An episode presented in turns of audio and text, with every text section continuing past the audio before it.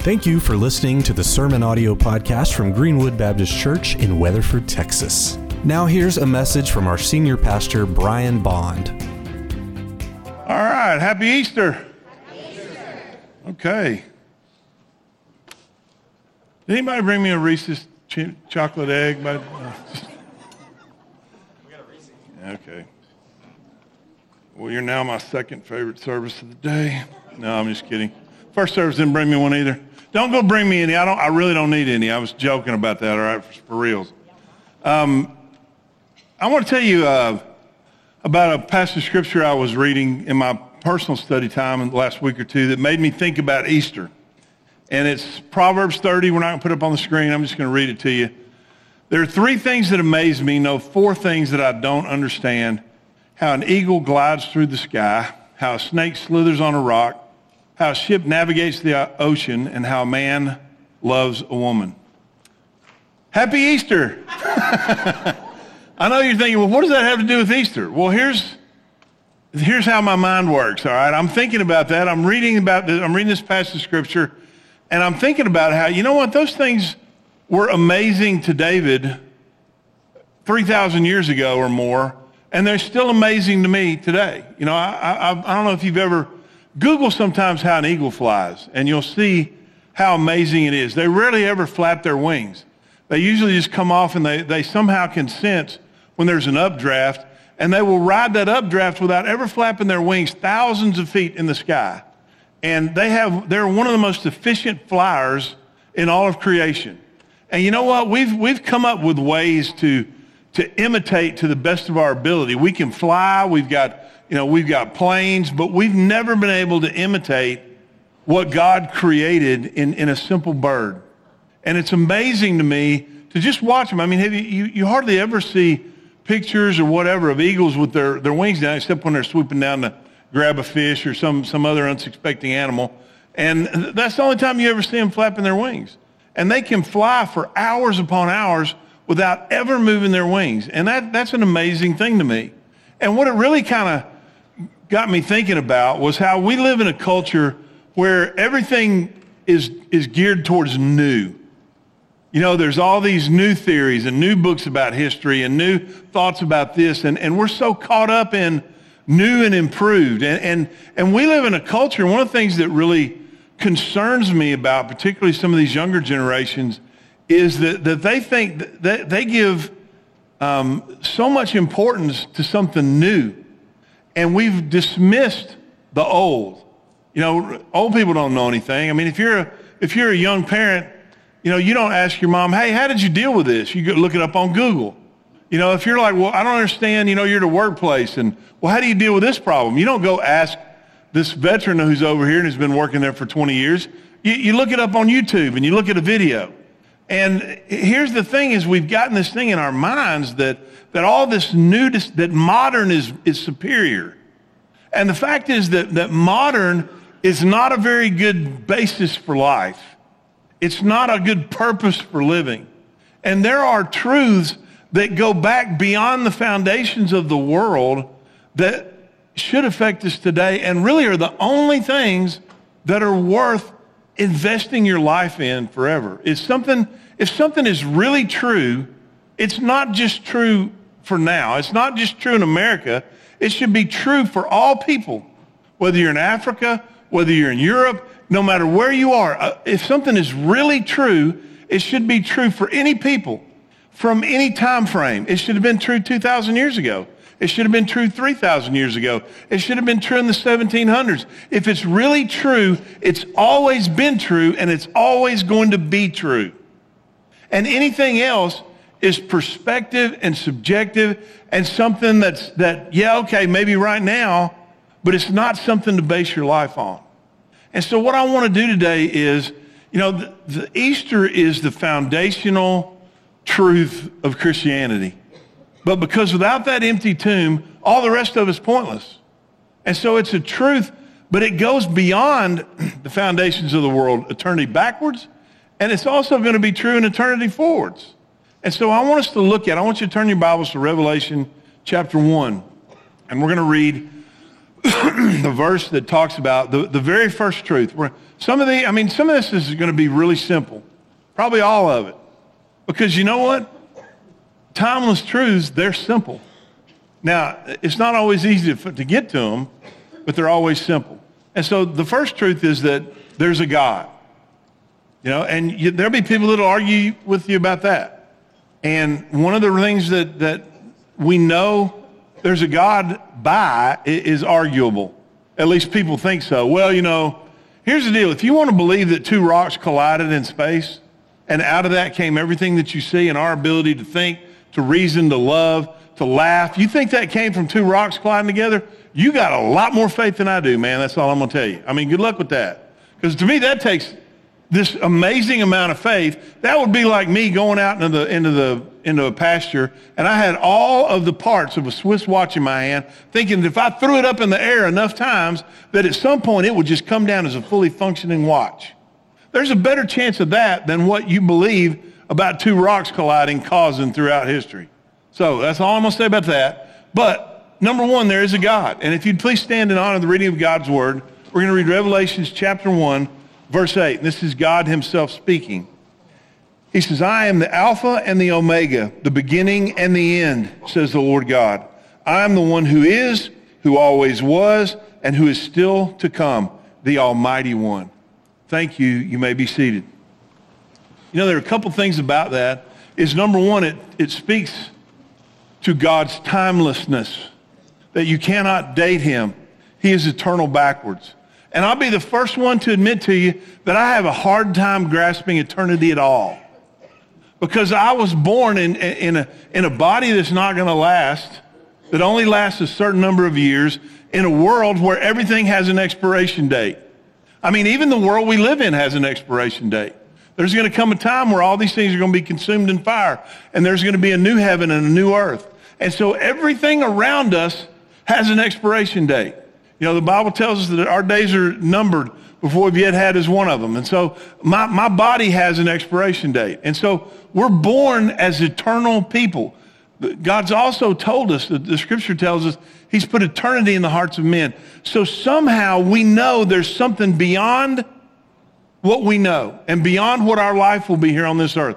Every culture that's existed on the earth has had some kind of form of understanding that people aren't going to die just because their bodies die. And that's because God put that in us. That's been implanted in us and embedded in us by the God who created us. And he is a timeless God. He is the alpha, is the alpha and omega. Those are, that's the first and the last letter in the Greek alphabet. And he, what he's saying is he is the beginning and the end. And he's even before those. And he's after that. He's eternal. I'm the one who is, who always was, and who is still to come, the Almighty One. And, and here's the thing about if there is a God, and if you get to that point where you recognize that there is a God, then he has authority. He has authority over the, over the earth. If he created it, and if he created you, then he's the one who gets to say, hey, this is, this is how life works. This is how things are. This is a sin. This is thing, these are things that offend me as, as a holy and a righteous God. And sometimes that's hard for us to grasp as people.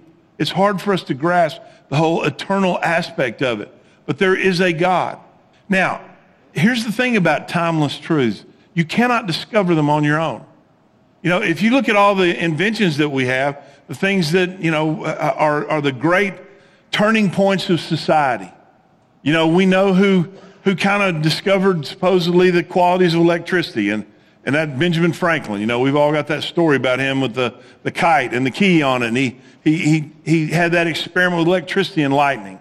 Now, if you want to talk about light bulbs, you know, you got Edison. And Edison's, you know, or um, Tesla or whatever you want to say, but they're the ones who kind of determine the currents of electricity and how that worked. There's a name behind that invention. You know, if you want to if you, now, if you go ask some teenagers who invented the phone, they'll probably tell you Steve Jobs. But the fact is, that was invented a long time ago by a guy named Alexander Graham Bell, right? There's a name to that invention. There's, there's, there's names to everything that's been discovered or invented. You know, electricity was just discovered.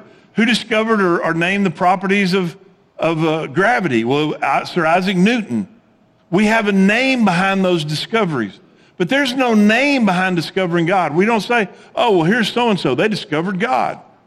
Because you can't discover something that is greater than your ability to grasp it. And so you don't discover that there's a God. It has to be revealed to you. And that's why, even in that last book, the book we read from is called the book of Revelation. There are things that God has to reveal to us. And he revealed it to us in 66 books with over 40 authors over hundreds of years.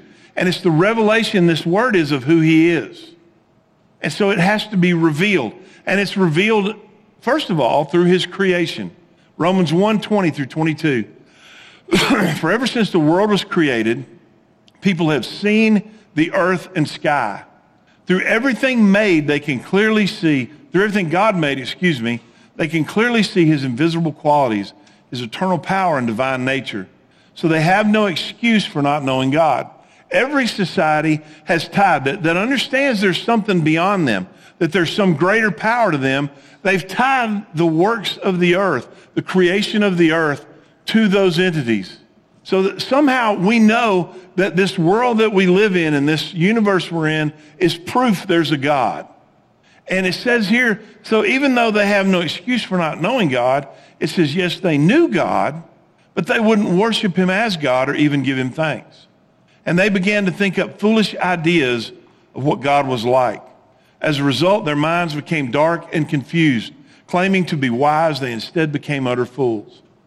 You know, the, the world that we live in now, they don't generally deny the existence of God. There's only a few still that do that.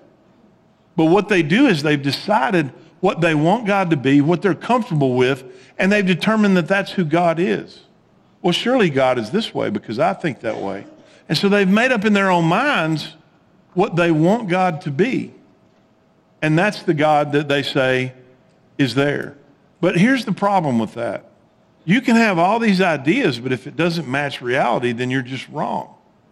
You know, when uh, Meriwether Lewis and, and uh, General Clark, William Clark, put together the Corps of Discovery to go and, and, uh, just, and explore the new, all these new lands that had come through the Louisiana Purchase, all the way up into the, to the northwest. And that's what happened is they mapped all these rivers, they discovered all these lands, they found all these Indian tribes, but that wasn't their main purpose.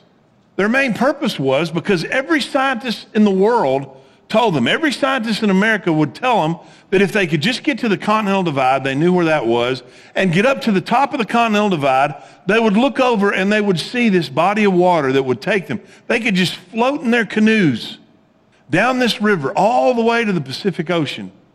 They knew the Pacific Ocean was there, and they all told them this is what it's going to look like. It's going to be like some rolling hills, with a, and it's going to probably come from the reason they headed out to try to find the headwaters of the Missouri River was because they just knew that all the scientists told them that from that headwater there would be this, this waterway that would take them to the Pacific. And then when they could find that, they could open up trade routes to the whole world that would go right through America. And so that's what they did was they built these boats and they were prepared. They learned how to make canoes and sometimes the Indian taught them. They knew some things too. And when they got up there, Meriwether Lewis walked up to the Continental Divide expecting to see what he'd been told. And it took him almost two years to get there. So they've, they've invested their lives, risked everything to find this waterway. And so he gets up there and he doesn't see any bodies of water. All he sees are snow-capped mountains as far as he can see in any direction. There is no waterway that goes through the Rocky Mountains. There isn't one. There's no waterway that connects the Atlantic to the Pacific. It doesn't exist. And so here's the deal. He had a choice at that point. He could tell all his men, hey guys, come on up. We're going to head down this mountain in canoes and then paddle up the other side. There were two to 300 miles of nothing but huge peaks of mountains between them and where they wanted to go. And so they could have either just said, well, we're going to stick with that. And we're going to, I mean, canoeing down was probably, you know, pretty fast. But then try canoeing back up. That's where you got a problem. And so what they had to do was they had to adjust their thinking from what they thought it was going to be to what it actually was. And see, here's the thing if, if there is a God, and this, this passage of Scripture says that he has revealed himself to people through creation. That's one of the ways. That's just how they know there's a God. You see, the, the, the, the team, Lewis and Clark, knew there was an Atlantic Ocean. They knew there was a Pacific Ocean. They knew there was a continental divide. But what they thought was wrong about what was after. And so they changed the way they were going. They, they traded the, with the Indians for horses. And they got a guide who was an Indian guide who was an old man and, and forgot the route two or three times. So it took them a lot longer than it had to. But they finally got through. And see, here's the thing, is you can keep canoeing away, keep paddling, because you want God to be what you want him to be, or you can embrace the reality that God is who he is. And it doesn't matter whether I like it or whether you like it or anybody else, he is who he is. And we adjust our reality to who he really is.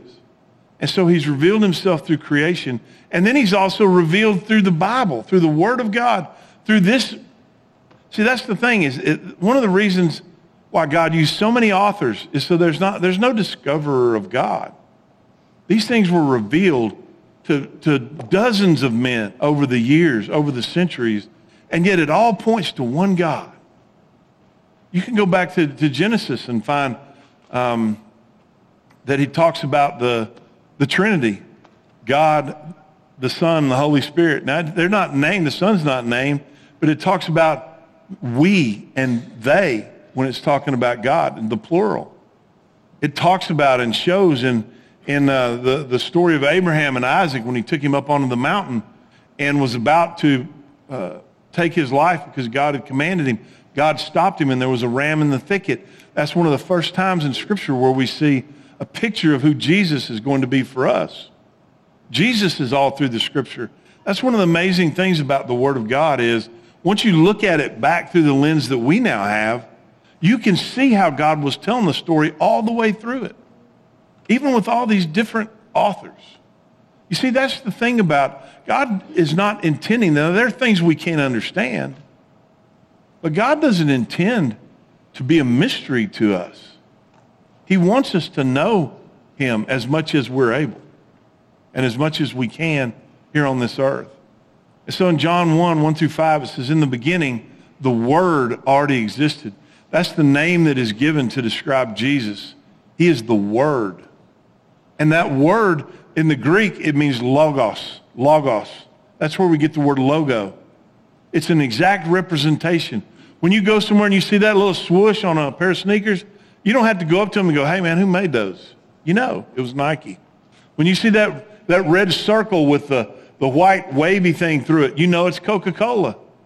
Those logos were designed so that we can understand and know what's behind it.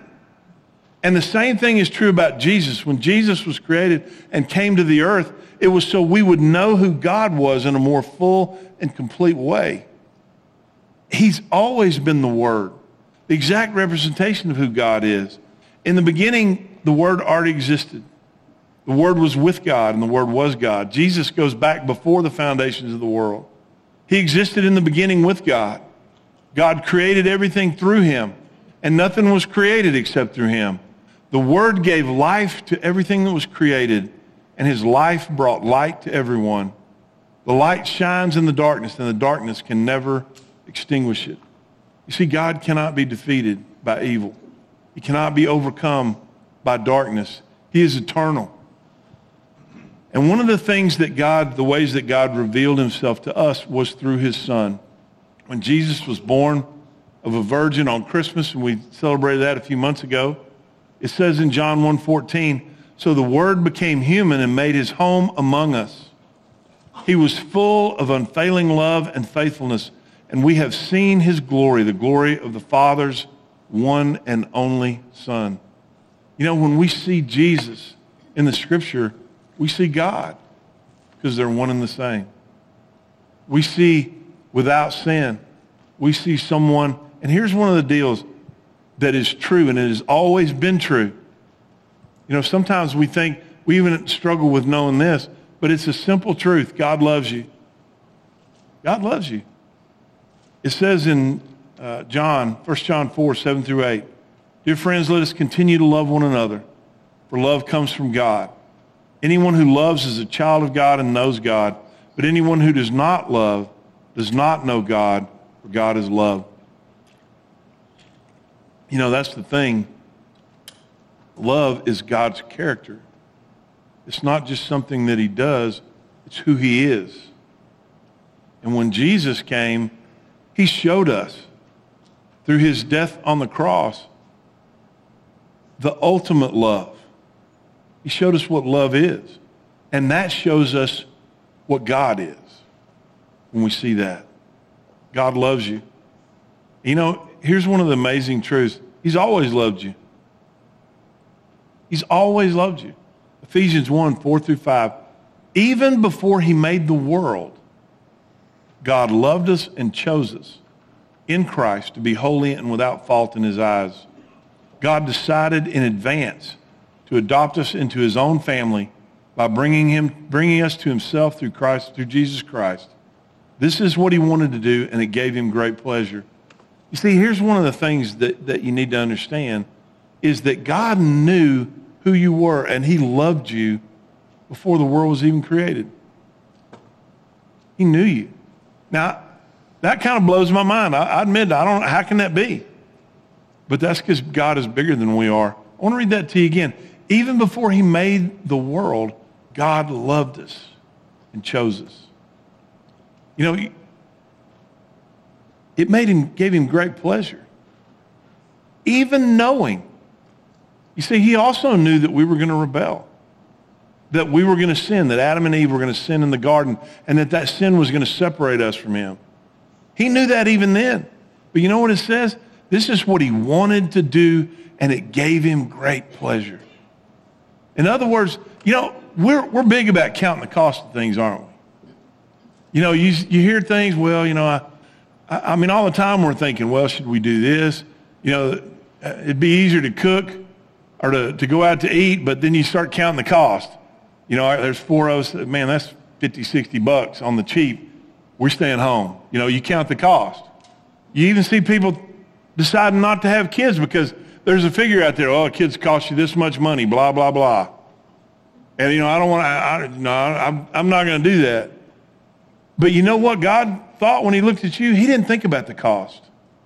He decided to do it because he wanted to do it and it gave him pleasure because he's a God of creation. He's a God that loves to create and he loves to give life. That's what he does. He didn't look at you and think, oh my gosh, that one is going to cause me some serious trouble. He didn't. When he looked at you, he created you because he wanted to and because you give him great pleasure. You know, my, my daughter and son-in-law brought our granddaughter over last night. And you know, we spent the whole evening, uh, you know, they went out to eat and it was just us and the baby. We spent the whole evening just looking at her.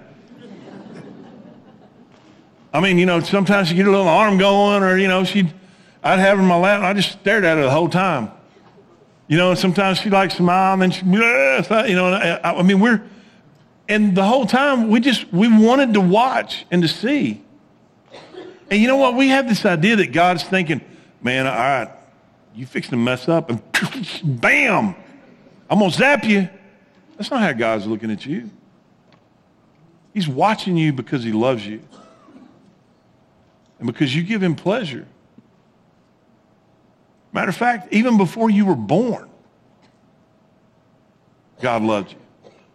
When you were created in your, in your mother's womb, and yes, only women can have babies. I'm throwing that in there for free. All right? Psalm 139, 13 through 18. You made all the delicate inner parts of my body and knit me together in my mother's womb. Thank you for making me so wonderfully complex. You know, it, it's amazing. Have you ever, you know, when something small goes wrong in your body and you go in and, and you start thinking how easy it is for stuff to just get out of whack? Do you ever just get amazed that we can live very long at all? I mean, it, it, anybody, I mean, all this stuff has to happen for us to even breathe. I mean, some of you are like having a hard time breathing now just mentioning that. But we are, we're made with complexity. You know, we don't even usually have to think about breathing.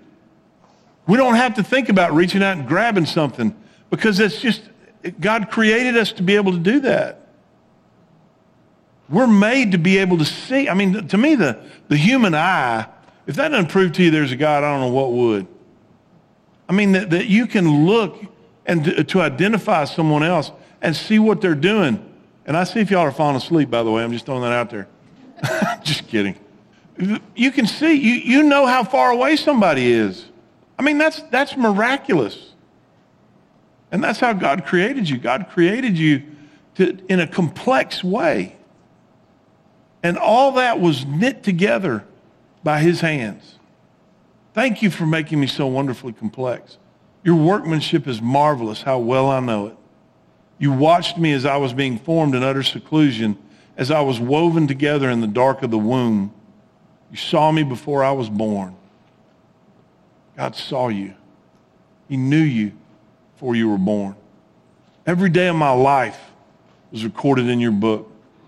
Every moment was laid out before a single day had passed. You see, God didn't just create, you're not an accident. You are created, intentionally created by the hand of God because he loves you and because that's what he does is create and also because he has a purpose for your life.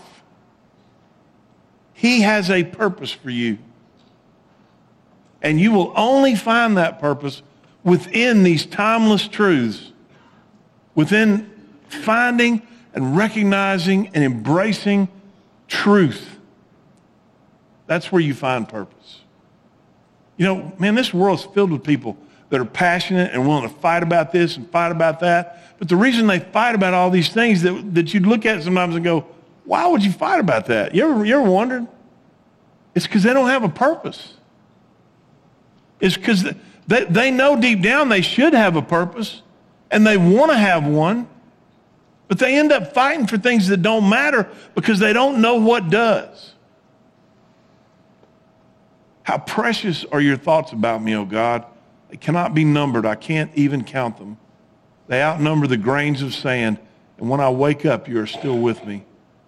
God knows your every thought, your every movement, everything. And he's not watching you to, to see you mess up. He's watching you because he created you and he formed you and he loves you. How does his, how's his love revealed to us? Well, it was revealed and it was planned before the foundations of the world. Revelation 13:8 says, "And all the people who belong to this world worship the beast." This is talking about some of the end time prophecies, which I'm going to get into in the next few weeks in a new sermon series, which you'll hear a little bit more about later on. They are the ones whose names were not written in the book of life that belongs to the Lamb who was slaughtered before the world was made. You see, before, before anyone was created, Jesus knew that he was going to have to come and pay the penalty for our sins. He knew that. And yet God chose, and Jesus chose to create anyway because they're creative by nature. It was chosen before the world was made. In Romans 5, 8, and 9, but God showed, he demonstrated his great love for us by sending Christ to die for us while we were still sinners. You know, sometimes you get thinking if you've been a Christian for a while and you're, man, you know, God's done some works in your life. And you start thinking, well, you know, I mean, I'm a pretty good person. But I want you to understand something. Christ died for you for your worst moment your absolute worst moment. You know, the one thing that if you could go back and stop time for just a moment and not do, he died for you and loved you just as much in that moment as he's ever loved you. You see, that's the thing about God's timeless love is there is absolutely nothing that you could do that would make God love you any less. And there's nothing you could do that would make him love you any more. Because he, he, he is love. And his love is never conditional. Now, 1 Peter 1, 18 through 20. For you know that God paid a ransom to save you from the empty life you inherited from your ancestors. So what's the life that we inherited? We inherited this, this sin nature. You know, one of the things about watching a baby grow up, and I, I love watching them, is, you know, you, you're always, I mean, there's always a race between the parents to see if they can get them to say mom or dad first. Always dad. You know, at least it was with mine. Good kids. I'm just kidding. But you know what neither one of us had to teach them to say? Was no. You don't have to teach them to say no. You don't have to teach them to obey. Hey, now look, come here. I want to tell you, sometimes when we tell you to do something, you're going to have to say no because we want you to learn how to do wrong. You don't have to teach them that. Hey, when you're with some kid and they take your toy, bop them over the head with it, and then we're going to come correct you about it because that's not right. You don't have to teach them that. It's natural. It's in all of us. We inherited that. We inherited this sin nature. And the thing about sin is it separates us from God. For all have sinned and fallen short of the glory of God. The wages of sin is death. You know what death is? It's, it's forever separation from God. And so that's what we inherited. But God paid a ransom, and that ransom was Jesus. Someone had to pay the penalty. Because, see, whenever you sin, and it doesn't matter whether you think it was a big one or a little one, sin's a sin. God is holy and righteous, and in him there is no darkness or turning of shadow. Completely without sin. And so every sin we commit separates us from God. And the Bible says the wages of sin is death. Not just the wages of the big sins, all of them. They separate us from God because he's holy and we're tainted by our actions. He paid a ransom to save you from the in, empty life you inherited from your ancestors. And that ransom was Jesus. And he came, and not only, you know, it, it, he didn't just appear and die on a cross. He was born and lived life for 30 years before he even began a ministry. And during those 30 years, he never sinned. There was never a single person that came forward and said, hey, I saw Jesus hit somebody when he was a, when he was a five-year-old. And it was a small world at the time. They knew who, who he was. They knew who his parents were. But nobody could come up and say that he'd sinned. All they, could, all they accused him was, was of, of him claiming to be God. And guess what? He wasn't lying. So he never sinned. And so because he never sinned, he was able to pay the ransom for you and for me to save us from the consequences of our sin. See, that's one of the, the things about God is he doesn't make anybody love him. Even when he created Adam and Eve, he didn't have to put a tree in there that he told them, don't eat from that one. But he put it there and he told them, hey, don't do it. But it was their choice. There's nobody that's, a, that's been kidnapped by God. Ain't nobody taken against their will. It's always our choice because God loves you. It was not paid with mere gold or silver which lose their value. It was the precious blood of Christ, the sinless, spotless Lamb of God. See, here's the thing about the, the blood of Christ is it was shed for you and it was shed for me to cover our sins. And you know the thing about it is it never loses its value. That's how it's able to cover not only the sins you've already committed, but the ones you're going to commit. Because it never loses its value. It's the precious blood of Christ, sinless, spotless Lamb of God. God chose him as your ransom long before the world began. But now in these last days, he has been revealed for your sake. See, that's the thing about truth. It has to be revealed. And you know what? Here's the thing. Here's the ultimate reveal. You know, my wife, she loves watching those um, home makeover shows, you know, where they go in and they remake a home and then they, they come in for the big reveal, you know, and they close their eyes and look and they go, oh, I mean, people, uh, people on that show apparently find Jesus because they all say, oh my God, whenever they see what they've done to that house. yeah, that was a joke. I, Note to self, don't do that one in the services. All right, anyhow. but there's always this great reveal, and they go, they're just amazed at the transformation.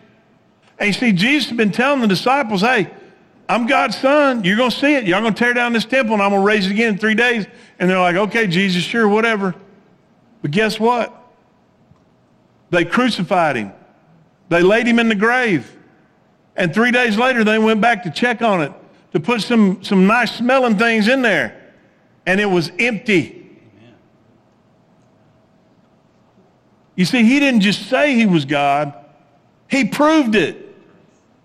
He didn't just promise that he could deliver eternal life, he proved it. All praise to God, the Father of our Lord Jesus Christ. It is by his great mercy that we have been born again because God raised Jesus Christ from the dead. You see, the cross is an awesome story that we might have talked about, but because of the resurrection, it's a life-changing truth. Because see, the thing about Jesus is he's still alive. Now we live with great expectation. And we have a priceless inheritance, an inheritance that is kept in heaven for you, pure and undefiled beyond the reach, reach of change and decay. And you know what? God did that for us. But this is how we take it to be our own. For this is how God loved the world. He showed it. He gave his one and only Son so that everyone who believes in him will not perish but have eternal life. God sent his Son in the world not to judge the world, but to save the world to him, through him. John 14, 6, Jesus told him, I am the way, the truth, and the life. No one can come to the Father except through me. There is no other way to be right with God, the God of the Bible, the God who created this world, the God of heaven, than through a relationship with Jesus. And Jesus proved that his words were true because he conquered death on your behalf and, and mine. He proved that he was who he said he was. He said he was the son. You know, there have been lots of people claim lots of things throughout the years, throughout the centuries, throughout the world, but there's only one that proved it to be true, and that's Jesus. There's only one empty grave. Only one. And you know what? Here's one of the amazing things to me. When you hear all the arguments about God or this or that or who Jesus is, nobody really even opposes the fact that Jesus was resurrected from the dead. They just try to ignore it. Now, they might say, oh, you know, that, that can't be true. Why didn't somebody prove it? Because they couldn't. And you know what? There's even more proof. God, 10 of those disciples, said, well, you know, those disciples made that up. Really? Because 10 of them, 10 of the 12, now Judas betrayed God and took his own life. And John lived and died of, uh, in exile because he was the one who was supposed to get the book of Revelation. But the other 10 disciples, the ones who all claimed that they buried Jesus and then saw him resurrected, they all died rather than recant that. Now, have you met anybody? How many people you know? You know, y- y'all been, I mean, when we were kids, we'd do stuff and everybody'd make a, make about, hey man, we ain't gonna, we gonna tell. When our parents find out, we ain't gonna, we ain't gonna rat each other out. Well, it only takes till somebody's about to get a whipping before they give everybody else up. Am I right? And that's true with adults too. Everybody's in on a conspiracy until it's gonna cost somebody jail time or whatever else. And then they rat all the others out. Because ain't nobody willing to die for a lie.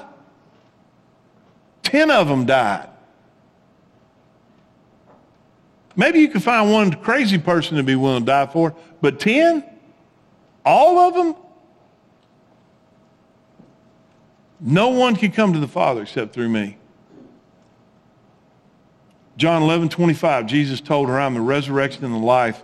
Anyone who believes in me will live even after dying. Now, this is how we have peace with God. God offers it to us, but he don't make us take it. God gave us a way to have all of our sins forgiven, to have right relationship with him, to know we're going to spend eternity with him in, in heaven. He made a way, but he gives you and me the ability to choose whether we're going to accept it or not. And here's how we do it. Romans 1, 16 through 17. For I'm not ashamed of this good news about Christ. It is the power of God at work, saving everyone who believes, the Jew first and also the Gentile. This good news tells us how God makes us right in his sight. This is accomplished from start to finish by faith. As the scriptures say, it is through faith that a righteous person has life. See, it doesn't say anything about, well, you got, you know, you got to live a certain way from now on. Hey, you ought to want to, but that's a whole other story. It's just believing what God did. Number one, you got to know you're a sinner. You got to admit it. For all have sinned and fallen short of the glory of God. You got to come to God and say, God, I've sinned. Forgive me my sins.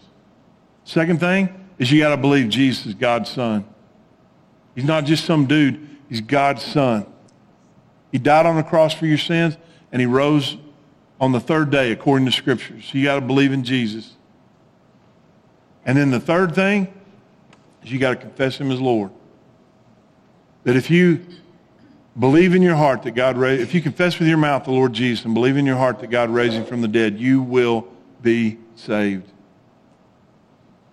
It's that simple. See, you can't do anything to make yourself right before God. He already did it. All you have to do is receive what he's done through faith. It begins and it ends with faith. Now, here's the thing about truth that is truth.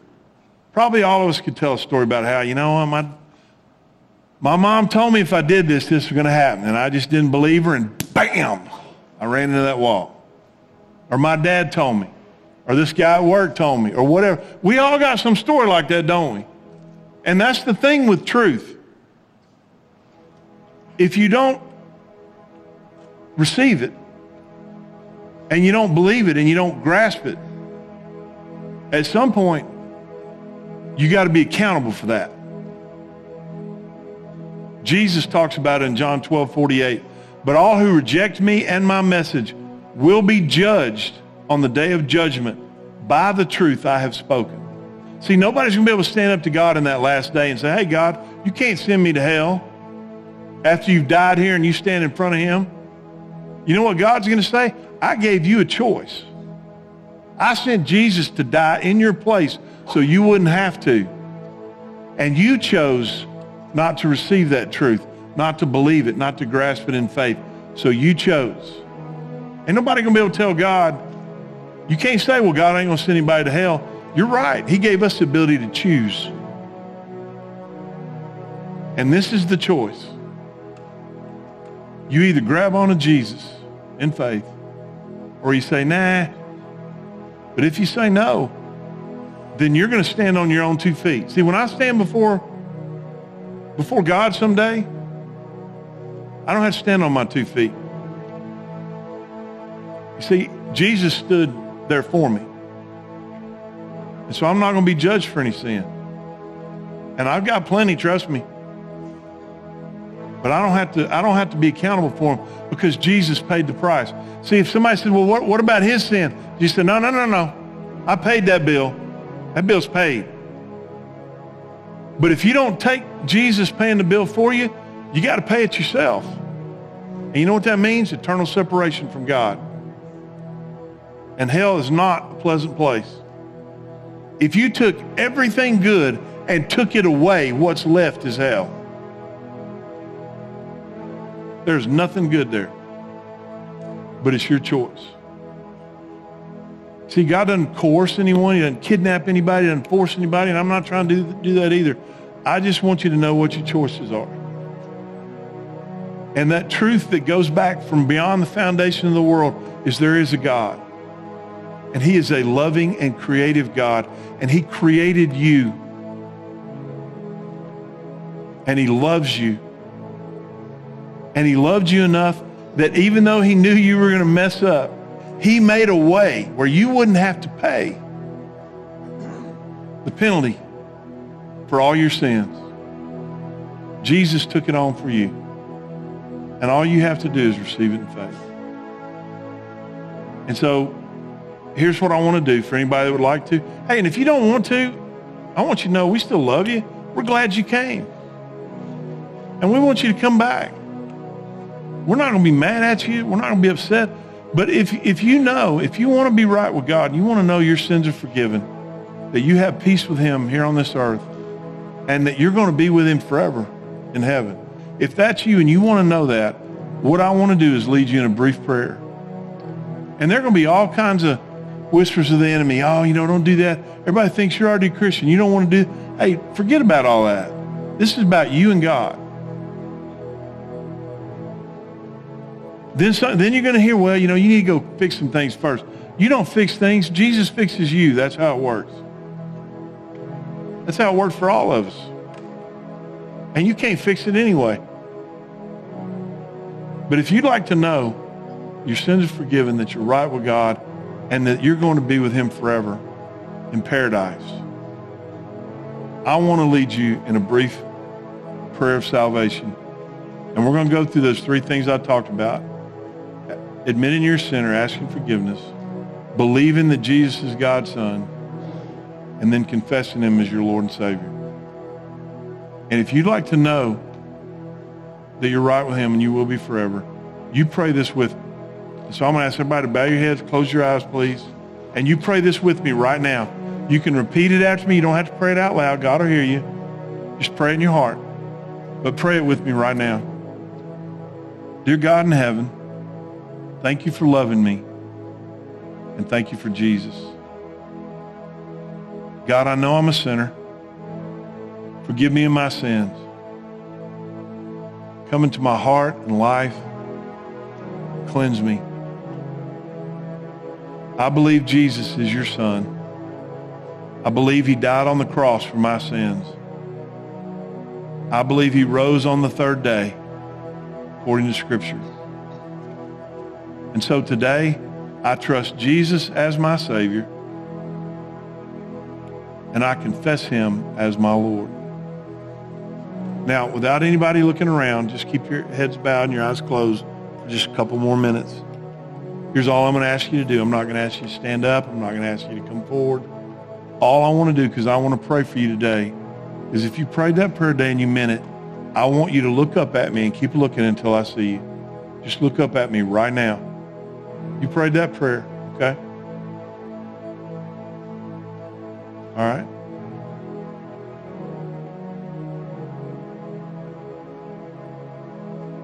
Okay? All right. Now here's what I want to encourage you to do. You don't have to do this, but there's going to be a number on the screen. If you if if you're here with your parents, you just tell your parents after the service, "Hey, I prayed that prayer," and they can get in touch with one of us. Because what we want to do is we want to ask, answer any questions you might have, and also talk to you about the next steps in following Jesus. And if you'd like, you can just text "I did it" to the number on the screen. There's a code um, that you can open with your your phone's camera inside the bulletin you were given when you came in and it'll give you a chance to do it that way.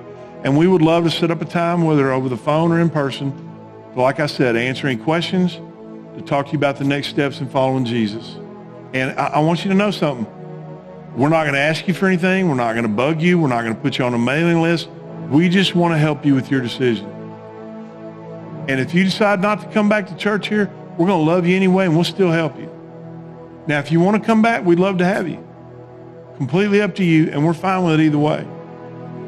But we just want to help you. And so we would love to hear from you so that we could help you in that decision. As a matter of fact, John will be here at the end of the service right here in the front.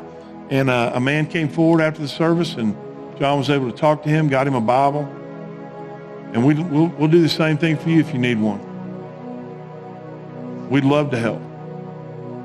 And so I want to pray for you that made that decision and ask that God would help you, that he would continue to teach you and lead you. And thank you for coming and being a part of today's celebration of Easter with our church. So let's pray. Dear Heavenly Father, we thank you, Lord, for your goodness. Thank you for your love for us. And most of all, we thank you for Jesus. Father, I pray for these that have made a decision today to follow you. And Lord, I pray that you'd send other believers in their life to encourage them, help them to find the right church home. Father, I know there, our church would welcome them, but so would others. And Lord, we just want them to find the right place that they might grow in their walk with you. Father, thank you for allowing us to be a part of their spiritual journey. We pray for blessings upon them. And God, just pray you'd show yourself to them through your word and through your will. We pray and we ask these things in Jesus' name. Amen. Thank you for listening to the Sermon Audio Podcast from Greenwood Baptist Church in Weatherford, Texas. You can find links to topics and scriptures discussed in this episode by looking at the show notes. You can find more information online at greenwood.church.